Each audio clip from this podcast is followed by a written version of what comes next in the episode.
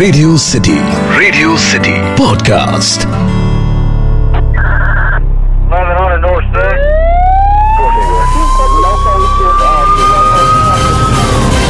Radio city पर city crime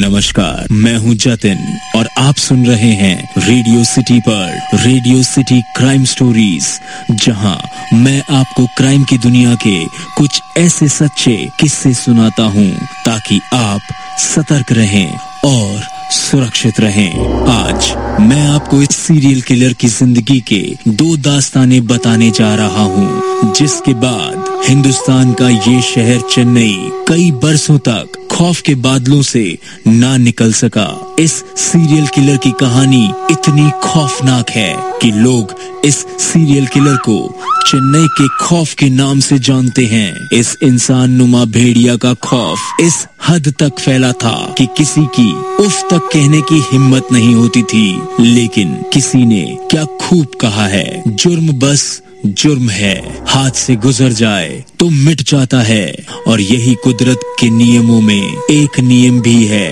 और कहते हैं कि ऊपर वाले की लाठी की आवाज़ होती नहीं। यही कुछ हुआ इस सीरियल किलर के साथ। वही पुलिस जो कभी इन जुर्मों की हिस्सेदार समझी जाती थी, इसे हथकड़ियाँ पहनाकर फांसी घाट तक खींच लाई, जो पुलिस कभी इसके साथ महकमों में दोस्तियाँ निभाया करती थी। जेल में एक गिलास पानी इनको पिला ना सकी। हर शातिर मुजरिम की तरह, ऑटो शंकर ने भी अपनी ज़िंदगी एक मामूली से पेंटर के हैसियत से शुरू की। लेकिन इस मामूली से पेंटर को इसकी हिरस और लालच ने कब रिक्शा ड्राइवर और ड्राइवर से, शराब का सप्लायर और सप्लायर से चेन्नई का दादा बनाया, कुछ पता ही नहीं चला। ऑटो शंकर का ताल्लुकात मद्रास के एक गाँव से था। अपने ख्वाबों की दुनिया बसाने के लिए ऑटो शंकर ने मद्रास के सड़कों को अपने ख्वाबों की दुनिया बसाने के लिए ऑटो शंकर ने मद्रास की सड़कों को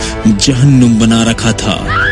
ये सब इसने सिर्फ़ छह माह के अरसे में किया था। अस्सी की जुदाई दहाई में फिल्मी दुनिया का शौकीन ऑटो शंकर चेन्नई का सबसे बड़ा स्मगलर बन चुका था। ये इसके लिए काफ़ी न था। ऑटो शंकर ने अपने छोटे भाई मोहन एल्डन और इनके करीबी दोस्तों के साथ मिलकर फ्लैश ट्रेड की दुनिया में कदम रखा। इस काम को शंकर के रक्षकों ने निहायत ही आसान कर दिया। शंकर लड़कियों को मुख्तलिफ़ जगहों से सवारी के तौर पर उठाता और इन लड़कियों को ज़बरदस्ती फ्लैश ट्रेड की दुनिया में बसा देता। ये अपने साथियों के साथ मिलकर चेन्नई में खौफ का आलम बना चुका था। कई मासूम लड़कियों की ज़िंदगी तबाह करने के बाद भी शंकर ने रुकने का नाम न लिया। जो लड़की इनकी चंगुल से भागने की कोशिश करती, उसे ये बेदर्दी से कत्ल कर देते।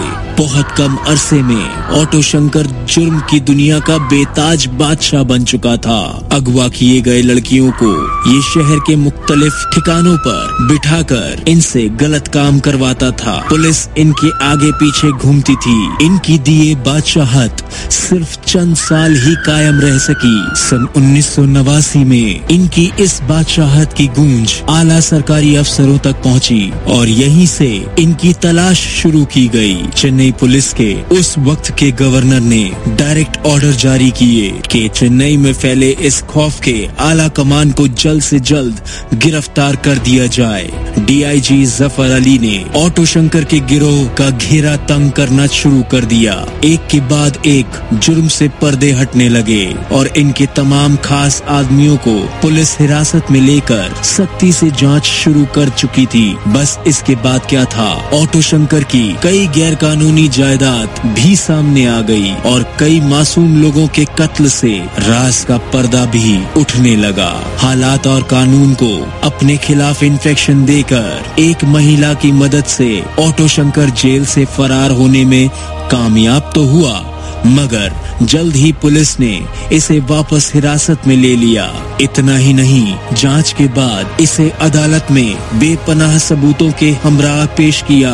अदालत ने इनकी जुर्म की दास्तानें सुनने के बाद नामचीन नाटी फ़ाइल में ऑटो शंकर, इनके भाई मोहन और बहनोई एल्डन को सजाए मौत सुना दी गई और इनको इसी साल फांसी पर चढ़ा दिया गया। और इस तरह एक मुजरिम की ज़िंदगी, एक पेंटर के रूप से शुरू होकर फांसी घाट के बेरहम डोरियों के बीच खत्म हो गई। आज की इस सच्ची कहानी से हमें ये सीख मिलती है कि जुर्म चाहे कितना भी गहरा क्यों ना हो, वो सच्चाई से कभी छुप नहीं सकता।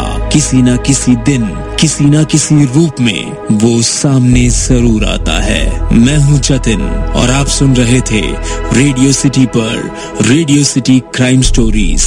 ताकि आप सतर्क रहें सुरक्षित रहें 11 on the north side.